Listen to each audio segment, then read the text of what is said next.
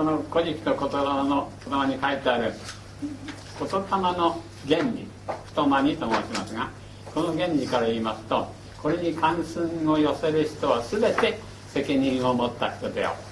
人があの魂相応な勉強をさせていただくことによってデモをするわけでもなく金を集めるでもなくその場でもって勉強してこれだけは分かったという自覚。この自覚の形でそのまま世界を180度転換させていく力があるんですよということをお話を申し上げたいと思いますのでその歴史のお話をさせていただきます最後にこの歴史はまだですね歴史始まって大体5000年から8000年近くのことをお話し申し上げてるんですが最近の2000年のお話はまだ何も申し上げてございません。だんだん現代に近づくごとに話が現実味を帯びておりますきますので。先月までは人類のですね第一精神文明の時代から第二物質科学文明の時代に移行しようとする時の様相をお話を申し上げます。人類はですね歴史が始まってから大体1万年が経っております。人類が生存始めてから1万年ではございます。人類が自分の歴史を作ろう。自分の住んでるところを理想郷を作ろうという意図のもとに歴史を作り出してから1万年が経っております。1万年前から今までに人類はどんなことをやってきたか。2つのことを完成させてきますた。った2つも言えるし、えー、2つもたくさんのことをやったとも言えることですけどもその第一にやったことが人類の第一精神文明時代を作ったという。それが大体今から一番近いところで計算しますといわゆるその一番盛んになった元熟時代から言うと大体5000年前。それ以後は今度は舞台が変わりまして第一精神文明時代が人間の心って何だということを解決した時代。5000年ぐらい前から起こったですが第二世物質科学文明時代の目標は物質って何だという探求から始まります。今物質探求の研究は総結論が近くなったり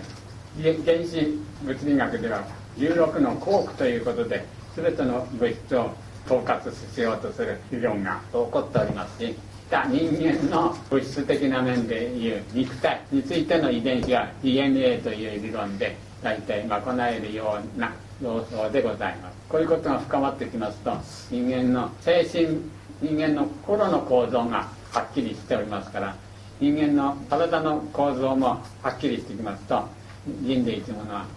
自己という自分というものに対する悩みは完全に卒業したことになります。その次に出てくる第三文明時代よく宗教でも言われることですが第三生命文明時代とも後世になって呼ばれるであろうと思われる時代がこれから始まろうとする時でございます。そのことの第一から第二文明時代に移ろうとする時のお話をちょっと今日をさせていただきたいと思います。人間には心だけじゃなくて物というものも関係がある。物質というものの法則というものは日本の高浜原で発見された太間に言霊の法則とは全く違ったものであるに違いないということをに気がついた日本の神様でいうと佐野の御事という神様の名前に徹する佐野の御事物質科学研究集団とも言われるものが日本の国を後にして世界に散らばっていきます。その時代は大体5000年ぐらい前と推定される。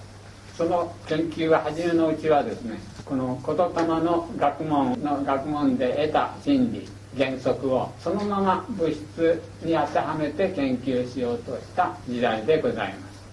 それが年を経るごとにでそういう研究する考え方というものが世の中にだんだん浸透してきましてそれで今からですね3000年ぐらい前言霊の学問を物質の方に投げかけてこの地球上の人類の考え方というものが精神文明というものを通り越してきて物質というものの方に関心が向き始めた時でございます。これを予測った日本の天原の朝廷はですね会議の結果いろんな施策を断行することとなります。人類の文明創造の方針を大転換する時が来たと。次から次へとっていうことになります。けれどそれはそういう時代が来たからといって気まぐれにその場限りで定めたものではございます。長い歴史というものの自覚の上に立って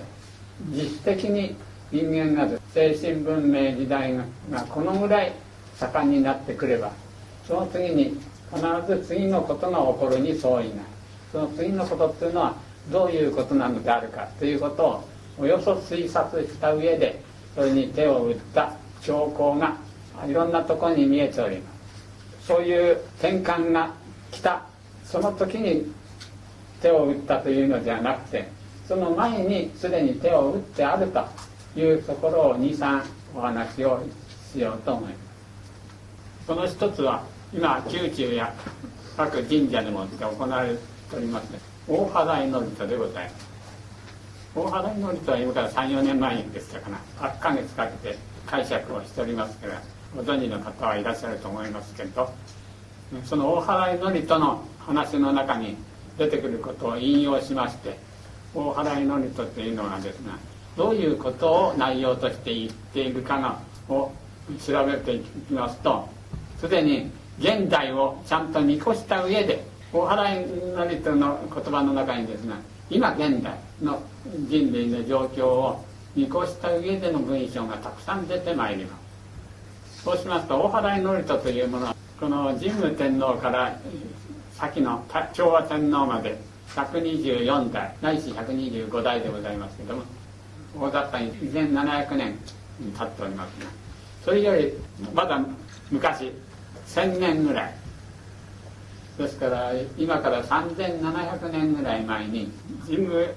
天皇から昭和天皇までの日本の朝廷の王朝をですね神大和王朝と申し上げますけれども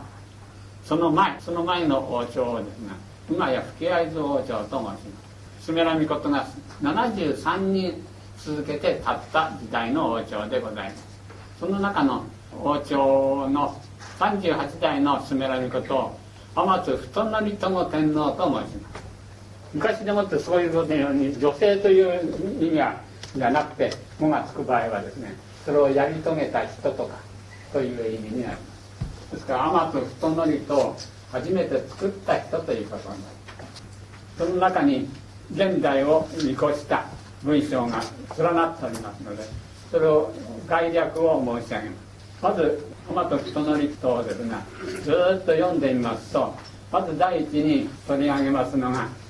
天津太則と申しますとね今の天皇家の中では6月と12月の下森みそかの日に行われる儀式の中で読まれる祝詞ですね。今はね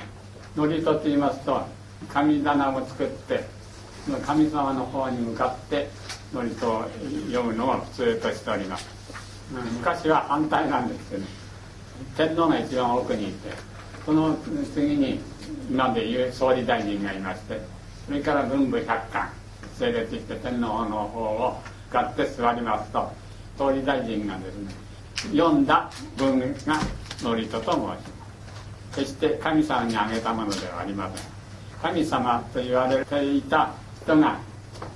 文武百官に向かってこういうようなことを私たちは望んでやることになるんですよということを告げた文章なの。どういうことが書いてあるかと言いますとね大体で申し上げます。間違いはないと思います。二人の御事と申しまして言霊の学問を1万年以上前です。大勢の人が地球流の高原地方に集まって人間ので心とは何ぞ。や心と言葉との関係は何ぞや。ということに興味を持った方がだんだん集まってきまして試行錯誤の長い研究の結果これ汚いという人間の心に関する永久不変の原理を発見したのでございます。これを太まにと申します。現代的に言いますと言霊の原理と申します。50の言霊が50通りに動くという原理でございます。合計100の原理ということになりますので100の道。100の道ですから昔は100のことを持っていましたので「もの道」で「もち」と申します。備え持ちというのは上が50のことた下が50通りの動かし方を表したものでございます。上の50と言霊を神として祀った神社は伊勢の皇太神50通の動かし方を神として祀ったのは磯の神神。今は磯の神をですね石の上と書いてありますね。実はそうじゃなくて50の神で磯の神でございますその原理に従って人類の文明を作っていこうという最初に使命を帯びた集団頭の名前が二の御事と申します。222で2の2ですから3になりますな。高尊というわけ。その原理から言うと2番目が言葉の原理。その言葉の原理に即してこの言葉のに矛盾が起こらない社会を作ろうというのが歴史でございます。これは社会ですから。で222と申します。2, 2の2の芸術のを作る人という意味で222の御事というのは、集団がですね。高尾原って言われた高原から平地に降りてきまして日本に行き着いて構造良き地といってここに本拠地を作ろうとしたのがこの日本の国でございます。言霊のことを一時でもって火と申しますので火の原理を植え使っている国で火の元と申します。太陽のお日様の火を書くようになったのはずっと後世でございます。その新の御事集団が日本に降りてきました。それでそこから世界の政治を行おうと時にから始まるのが天津人則とのですね初めの内容が。新の御事が日本に降りてきました時の世界の現状はどうなっていたか。それをどういうようにしてまとめたか。それで精神文明の基礎をどういうようにして作ったかっていう。ことこれがまず突破締めに1番と2番と順序で書いてあります。そのうちにそういう精神文明社会が進行していった後でいろんな人間の心に起こってくる。その精神に反するやはりコンプレックス。これがだんだん出てきますたのをですねどういうように払うか。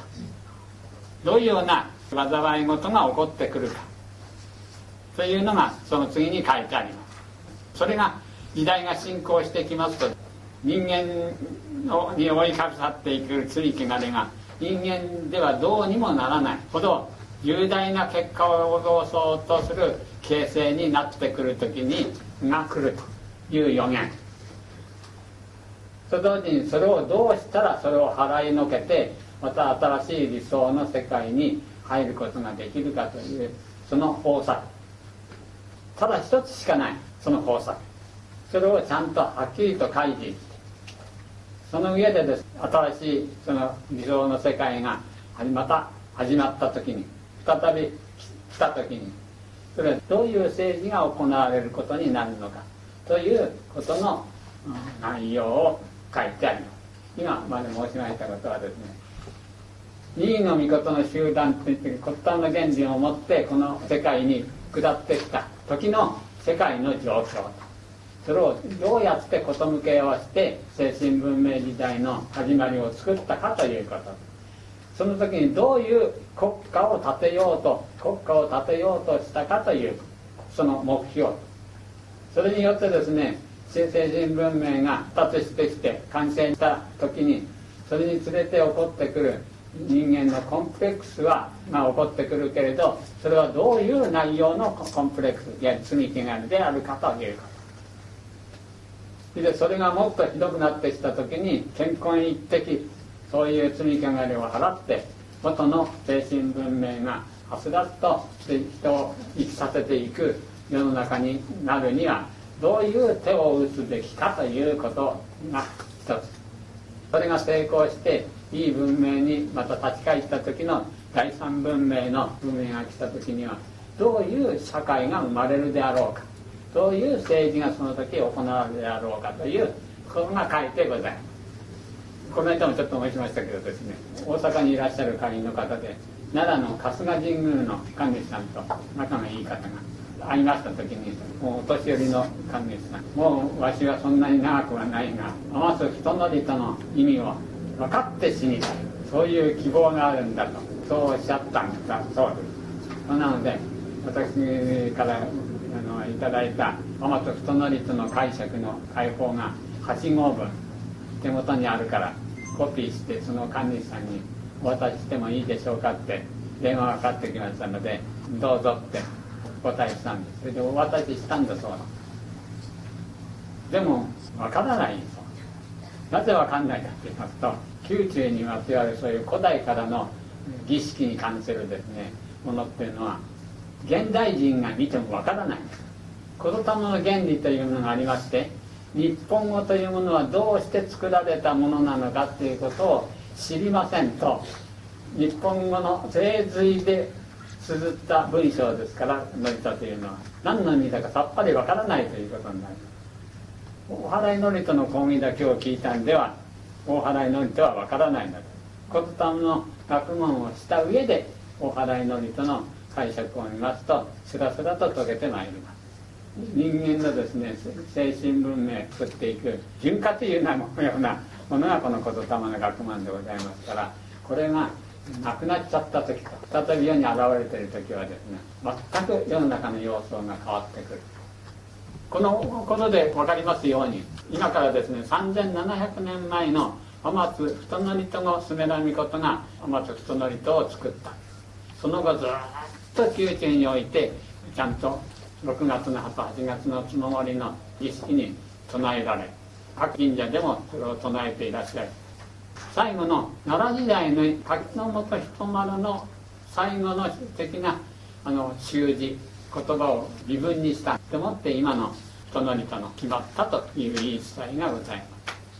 す確かめるどこで確かめたんだろうよく私の先生に聞いただけで勉強なのでどこ行くと分かるよって言われたんですが行かなかったですから分かりませんがそういう言い伝えがちゃんとあるそう。でその柿の本人丸が決めたその身分帳の人のりとはいまだこの今の時代にもまで変わらないんだそう。ですそういうようにですね3700年前にもうすでに今の世の中の到来をちゃんと知っていて大払いのりことを明らかに発表したということから見ましてもどんなに昔のスメラミコトという方が人類の文明を創造していくという競輪の上でどれほど洞察を深く深い洞察を持っておられたかがよく分からせていただけます決して今の政治のように起こっちゃったから大変だって決める政治ではございません1000年2000年3000年の明日を目指してめていく政治なんだということでございます。これから見ましてもね染めらみことの競輪というものが思いつきの政治ではないということが分からせていただけることと思います。もう一つ申し上げます。それはもうもっと近づきまして今から3000年ちょっと前日本の天皇の会で言いますと69代カンタル分け豊敷スメラミコトと申します。カンタル分けと申しますが神のトーラ10回のことですね。神のトーラを分けた授けた世の中の歴史を耕した。その時来ました。いわゆるモーゼが日本に来た時の話が比較的詳しく載っております。ただ写した方がですねいつ写したんだかで竹内文献も言葉の表現が違ってるものもございます。意味は大して変わりません。そのことの一つをですねお伝えいたします。カンタルアゲ豊敷天皇の、えー、終わりの方にユダヤ王モーゼ来たる。スメラミってことをこれに天津金木を教える。モーゼ帰る。に臨みモーゼに申してのたま湧くそこからね二様のあの言葉になって出てきますので両方とも申し上げますから。一つはですね「何時モーゼ何時一人より他に神なしと知れ」というのが一つ。もう一つはですね何時モーゼ世の国々の神のための守り主になると書いてある本ももちろんこんなこの漢字はその時にあるわけでございますね。あの漢字を振ったんでございますそれは私になって竹内文献にも何も書いてございませんが天津金木を教うということは書いてあります天津金木と申しますのはですね今私たちが小学校でもって習ったいわゆる赤魚浜屋の五十音図五十音図縦に「あいうえお」と並びまして横に赤魚浜屋がと並ぶ音図ですどうしてああいうような音図として並んでいるのか。数学者でもご存じないようですただあれじゃなくてならないからああいうように並べてあるんでして。その意味は「天津金木」という言葉がよくそれを表すの。です天津ですから雨頭脳の先天構造から授かった金木金とか木っていうのは自然物のことですね実際のその自然物の文明を作っていくための教えというわけです現代では川松金木音図と申しますどういうことかと申しますとその音図の構造を身につけて自覚した方はいわゆる百戦戦こうも危うから本質の平行にございます。決して負けることのない。と同時に旧約聖書にございますようにエホバがの言葉に我は戦いの神。敵を打つ神。無みの神。復讐の神であるぞと。そういうふうに敵に回してはおかないでで戦いの時にこれを応用しますと絶対に負けないという原理 なのであります。それがの応用されたのがですねポーラというわけ。です普通一般にはモーゼが市内の山から授かっても持ってきたという10回というのはですねあれは殺す中で勧誘する中で、うん、そんなの当たり前じゃねえかって。あれは表面のこと。竹内文献には表10回裏10回と書いてある。表10回があの殺す中で勧誘する中というわけですな。裏10回というのが若里の浜やろうという自覚する方法としてですねモーゼに授けましたのは若里の浜やろうの日本語としての天津金木音図を授けたのではございません。モーゼの国の言葉ユダヤの死音ユダヤの言葉には母音がはっきりしないんだそうです。どういう母音をつけるかで意味が大変変わってきちゃう国語なんだそうです。それと死音とそれを操作するいわゆる数玉を持って教えたもののようでございます。今のユダヤ人はカバラの原理と呼んでいるんだそうです。私が何回か会ってたことがある前の日本にいましたね。マービン時計屋ってユダヤのお坊さんがカバラの原理っていうのが我が国にもあってちょっと見たところ私にはよくわかんないが言霊の原理とよう似てますなって言ったのを覚えております。私はカバラの原理っていうのの解釈本を23冊読んだことがありますが何のことだか分かりません。ということはその解釈したことも何のことだか分かんない筆の語源は日本語で二見てというんだ。二見ヶ浦ってあるでしょ。あれはその二見てから出てる。それがなまってきて筆になったんですけど筆で書くのは字です。字を書くだけじゃなくて文章を書きます。その文章を読んでみると文章に書かれたことも分かりますね。と同時にその表現の方法によって好きだって言った人の心も分かります。だから2つが分かる。書いた人と書かれた人が分かるから2つの手って。そういうようにで2つの手のということからです金木音図とそのカバダの音図っていうのが同質のもんだっていうことはよく分かると思いますただし私はカバラの原理よく知りませんから読んでも分からないとこ見るとそのカバラの原理をこうだろうって書いた人も実は分かってないんだっていうことが分かるというお話でございます。実際にはカバラの原理っていうのは大ラビでしか分からないそうですラビの上に立つユダヤ教の一番上の方要するにキングオブキングしか分からんという原理なんだそうですその天津金。木をモーゼに託した後でこの天津金。木をね授けたっていうのは他にもあるんです今から5000年前に枝国の王不義来たる。爪なみことこれに天津金木を授けると書いてある。2000年前にですね日本の崇神天皇が一切日本の固有の文化を隠しちゃってこれ以後は外国から来る輸入文化を持って国を建てるという国税を定めましたのでで全部模倣の文化と言われる国家が出来上がっただけどその模倣したその文化のまたその上は我が国の文化だった。このとてもややこやしいんですがこの間もあるユダヤ人がいらっしゃってねとうとうと食べるんですよ。神武天皇と言われる頃から聖徳太子の頃までにじゃんじゃんとユダヤ人が日本に入ってきた。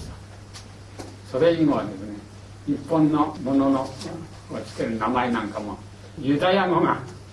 から日本語に転化したものがたくさんある。確かに書いてみるともう一冊の本になるぐらいあるだから日本はユダヤの枝国だっていうわけです。それは私が言ったんです確かにそうなんだって。歴史を見たってそう書いてある。そうは書いてないけどその文化はちゃんと輸入したと書いてある。だけどそのユダヤに教えた国あるんだけどそれはどうなんだって言ったらそんなのあるはずないって言うそれからいやこういう文章でたくさん載ってるんだよって言ってその本見せた卓球一文献の写しをこうしたらこういきり立っちゃうまだそんなに怒んなかった私が言ってんじゃないんだから著者が言ってんだから母言うほどいきり立ってますそれを言ったら向かいのですね。いわゆるプライドっていうものがいっぺんにすっ飛んじゃうもんですから面白いなと思ってこっちが怒ってるのを眺めてましたそういうもののようですな。プライドがなくされるとなる人間って誰でも起こる。何時もうぜ何時一人より他に神なしと知れということの他に日本の要を教えたという人はですね中国の不意に始まってモーゼもその一つ重要な歴史の転換点にしかなる人しか渡してないんです。この人それでモーゼにはどういうことを話したかこれは竹内文献にも何も書いてないですから私の推理なんです。けどもこの渡すことによって汝モーゼとその霊統を引き継ぐ大ラビットになるってい。う方はですね資格がある。霊能者じゃなくてそれを霊能を引き継ぐ人を霊統と申しますねあのあれがそうですあのチベットの王様やはり親子関係でついていかないですその霊が授かった人しか王様になれないユダヤもそうのようでその霊統を築いた人が先達となって弱肉強食の競争社会を現出させてその結果として起こる化学物質研究を盛んにしそれによって得たる化学物質の成果とそれから得た人権武力によって世界を統一せよというですね命令を出した。想像されるなぜそんな想像が聞くかというとさっきも申しましたように旧約聖書にユダヤの神であるエホバの言葉として宗教的にはまずざる言葉が載っております我は戦いの神。仇を応ずる神。妬みの神であるとと旧約聖書の義明という教にはですねエジプトから奴隷を救い出してモーゼがあの今のイスラエルのところに今連れてって時にですね元いた先住民族。いわゆるイスラムです。エホバは皆殺しにしろという命令を与えて。こんな小さい子供でも生かしておくな。とというだけじゃなくてその人たちの持っている財産を全部自分のものにせよ。これに着飾る者はエホバこれを憎みたもうと書いた。嘘だと思ったら旧約聖書はよくはっきり書いてあります。私も嘘じゃねえかと思って何回も読みましたちゃんとその通りに書いてありますからかないような話でしょ。神様の言葉。神様っていうのは道徳的なことを説くんではないの。世界人類の文明創造の行き道を説く。ですから弱肉強食の時代にはそういうことも言い得ることが可能なの。日本の天照総務会も大変なこと言ってるんですよ。そういう点では。日本中愛天皇という、時に天照総務会がの言葉としてですねこれよりに西の方を唐国を攻めよう朝鮮ですね。ここに金銀財宝永遠にありこれを持って帰れって書いてある。これも嘘だと思って見てみたら本当に載ってるんですよここに。そのために神宮皇后という方がもう少しで生まれそうになって何て言いますかね15代の、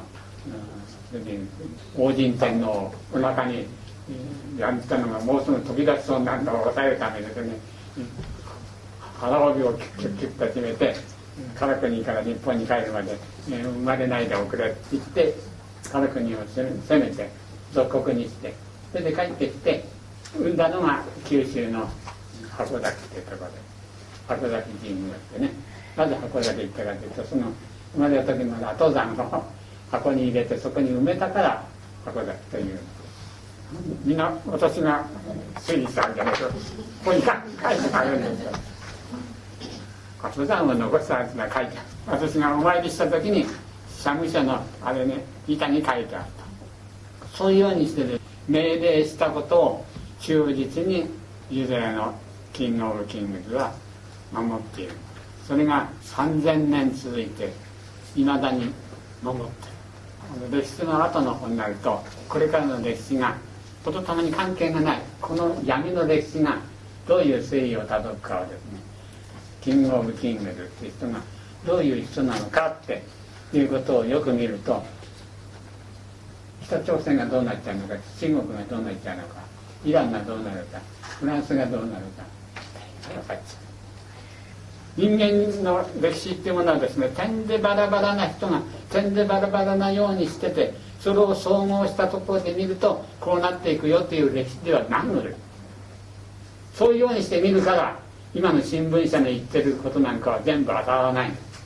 今の政治家がこうなるよって言ってることが100に1つぐらいしか当たらないのはどういう意味かといえば一番大切なことを抜きにしてどうなるかなっていうのをささやかな自分の経験値で押し量って言ってるから。そうじゃないの。人類の何千年の歴史の一番魂の奥の奥の奥の言霊の意という人の筋をずっとたどると決して矛盾がない。極めて合理的なところをちゃんと通ってきてる。そこから見ると人類の歴史には矛盾がない。一つもいらないところがない。矛盾がないだけじゃなくて余分なこともなくスパーッと通って。そのこの歴史の話をまた何回かに申し上げますので。そういうようにですね今から三千数百年前の勘太郎家豊月常の御事の時にモーゼの中枢神経にその命令をガサンと入れちゃった。ユダヤの霊凍を引く霊能者たちはこれは金閣玉葉としてを守りながら世界の統一を心がけていい政治をすることによって統一せよと言ってんじゃないんですから。みんなをギュッとやっちゃった末にそれで統一しろって言ってそういう目で見てみるのそうなってきてるんですよ。世の中が。その方法で。天津金木のカバラという芸人でもってやってますから。誰がやってんだかいまだに分からんでしょ私がこういうこと言うことそんなこともあんのかなと。思って聞いてらっしゃるんでしょうけども。こうなるよって言うとこうなるからそういう人がいる。その人がいなかったら私はこうなるよって言ったってそうならんはずですけど私たちの祖先がその人たちの祖先に命令してそれでその方法を伝授したんです。その伝授方法の学問がこうまとまっちゃったんですから。第一精神文明時代から第二物質科学文明時代に移ってこっちはですね総的な道徳社会であってしかも素晴らしい精神文化が発達した社会だったのから一転して第二精神文明時代というのは物質的にはものすごい成果を上げてきましたけどですね皆さんご存知ですあの蓮の花って。こんな綺麗なあれどこで咲くか知ってますか？下見たら嫌なっちゃうんですかドブドブの香り泥の中から素晴らしい科学文明は出てきます。だけどそこに生存している人類はですねこの3000年間本当の人間らしい生活するのはどういう生活なんだっていうことを全然忘れてしまってるんですよ。新聞の社会面見てごらんなさい。いいことなんか一つも書いてないこのぐらい残酷なことはないんです。殺された人が残酷だって言ってんじゃないですね。その人がそんなに考えになっちゃうっていうことぐらい残酷なことはない。涙も枯れ果てるっていうのはあのことです。どう言ってやってるんだその人のことをね何にも利益はないただ殺すことが目的で人を殺すというとこまで人間がまあ言うと成り下がる頭抱えても抱えきれないほどのことが起こってくるそういうとこまでそのドロドロの中からこの素晴らしい物質科学文明が起こってきて今香港が並べてありますけどこの小さいものでもって世界中と通信することができてまあ言うとあの朝鮮みたいなですねどっちかというと不幸な国があの国をいっぺんに変えようとしたらわけないですね。携帯を全国民にみんなに配れる。もうそれで事足りちゃう。ただ配らせないだけの話です。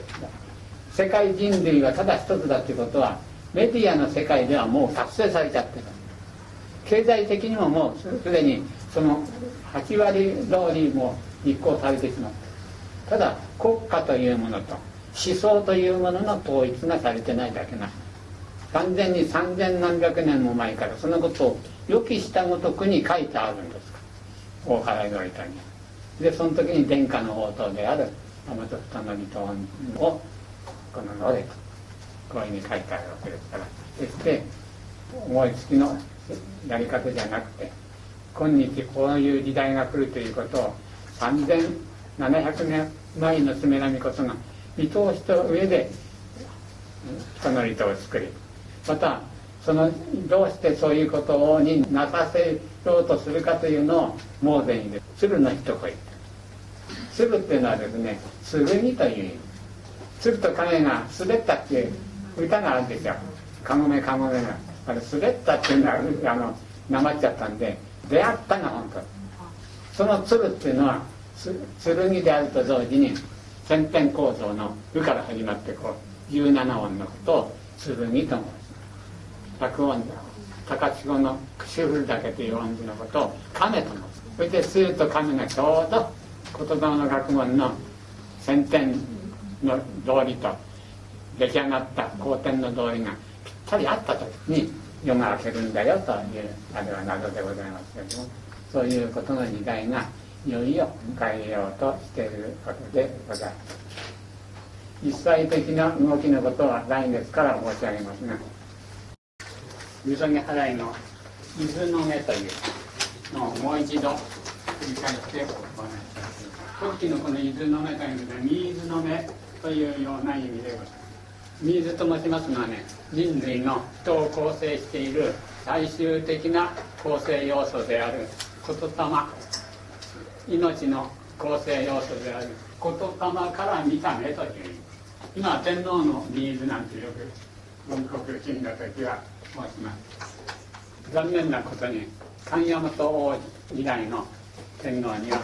世襲になりましてからのニーズはございますただ使命はございます日本の国というのが言霊の原理でからできた日本語を使っている。人間のは何たるものかを示す言霊の原理で生きているということの国語を使っている国民としての意義という意味ではニーズ仕事は通用しないでもありませんが本当のニーズというものはそういうものではないどんな人に会ってもさっき前にも申しましたように「あなた幸せですか?」って言っただけでもってどんな大悪人でもずっとその人の良心がよみがえってくる。そういういわゆるお力を持った言葉が力出せる人そういう意味のがニーズの目とも素晴らしい言葉のまたはそのいう言葉のことをですね「ナオビ」とも申します大本教の四大教4代目の教師直しさん今朝方ですけどもちょっと私がねあることから気が付いたことで。あこんなこと私喋らせていただいてるけど生まれた時から人間っていうのはこの伊豆の上の光に満ち満ちて生まれてくるんだっていうこと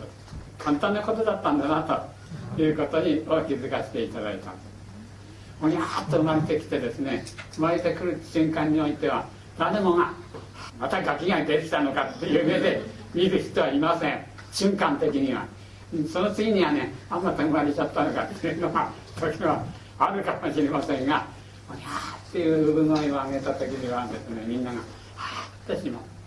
本当にもう何の100%何の間違いもなくですねというのはありがたいというと同時にですね物事の心底の光が先に出た初日の出みたいな気持ちでもって迎えがそれを水の目と申します。誰もがそういうような元の命の力をいただいて生まれてきたんだなと今朝方気がついたですから今日のお話ももしかするとうまく話せるかな伊豆の目って言います。のはねあといくつかの神様が経て天照大神清見の御事佐野の御事がの三柱の子が生まれます。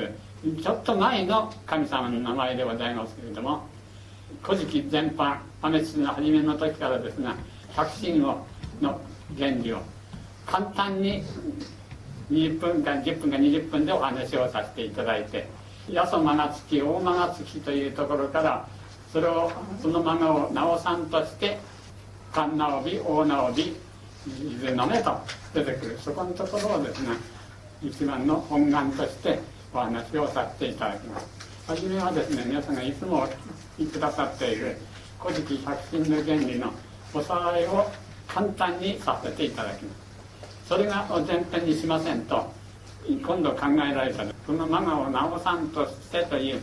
古事記をお書きになった大野安村さんの真意を説明することができませんのでそのことから始めさせていただきます。古事記と申しますのはですね天地創造の神と言われるイザナギイザナミの御事ニシンの結婚の話から始まります。結婚して子を産むということを土台にした話でございます。なぜかと言いますと人間の法則というものは人間の命の法則ですからそれは人間が一番大切なものに出会う大きなものというとやっぱり結がございますので見ず知らずの何年か前までは全然その存在生存も知らなかった人と一緒になるんですからその人の運命としては最大の曲がり方というか不死になりますのでそういうことを材料としてお話しするっていうことが人間の生命を説明するのに一番適しておりますので「古事記」の作者はですがそのイザナギイザナミの結婚ということから子産みということにかけてのお話から始まることになります。イザナギイザナギがまず子を産みます前に子を産むための先天構造。人間で言いますとここから上あこれはお茶だなというその判断をどこでするか。見た瞬間からお茶と分かるわけではございません。見た瞬間は少し黄色っぽいものがあるなここに何かあるなというものです。それがもうちょっと時間がですね100分の1秒なり2秒なり経ってくるとあ前に飲んだお茶と同じような色だがこれは多分お茶だろうとこうなる。それが1秒の何分の1であろうとも初めて見た時とから比べると少し後になる。それを西洋的な考え方から言いますとこれは何だろうという見た瞬間を除いてしまいまして見たという時の状態。これは何だろうという状態から始める。これを今まではこういうように経験したことがあるっていうとまたこれやってればどこういうことも可能だなという将来を司作るその力というものに分かってその次にですねそしたらどうしたらいいんだろうということになると地域に死に死にという8つの部員がここに考えられることになります。それでこうなっていいとこれが揃った時にいいといいという想像力の意思が生まれててそれでこれでこうだと判断が言葉として出てまいるそれから使用がこれが古事記が教えるですが先天構造の原理。なぜこれに初めの原理をこれ書いたからと申しますとですが今日の伊豆の目の結論がですねこれと違う先天構造にたどり着くからです。そのことを今日はお話申し上げたいと思うわけ。ですそれでここに書いておきます。最後に出てくるこのこれと今とは違う先天構造をこの説明におするとあなるほどなとお分かりくださるだろうと思います。こういうふうに先天行動で出てまいりましたこの先天の判断力から次々と神様が出てまいりますそれは「たとよ捨てやゆえけねくむするそせほへふもはぬラサロレのねかまなこ」という32のですね子音が生まれてまいりますそれを人材持ち化してた運を加えて33個の子音が出てまいりますそれで合計50個の言霊として命というものは50個の言霊なんだということが分かってまいりますこれはイザナギイザナギというですね2人の創造心の活躍によって結婚によって出てきた神様の名前でございます。と同時に言霊でございます。これで33のですね子供が生まれますので、えいわゆる子種がなくなったですがイザナギの御事はもう私のこの世の高政の仕事は終わったから自分の本来いる国に帰ろうと言って世の国に帰ってしまい観察ですね観察後でまた出てきますから死んだんじゃないですが神道が死を解かないというのはそういう意味で死んだんじゃなくて人間のですが精神領域というものの中で人間のこの心の内の領域を精神界の「あ」の領域としますと外に考えるものが見える客体的に見える世界を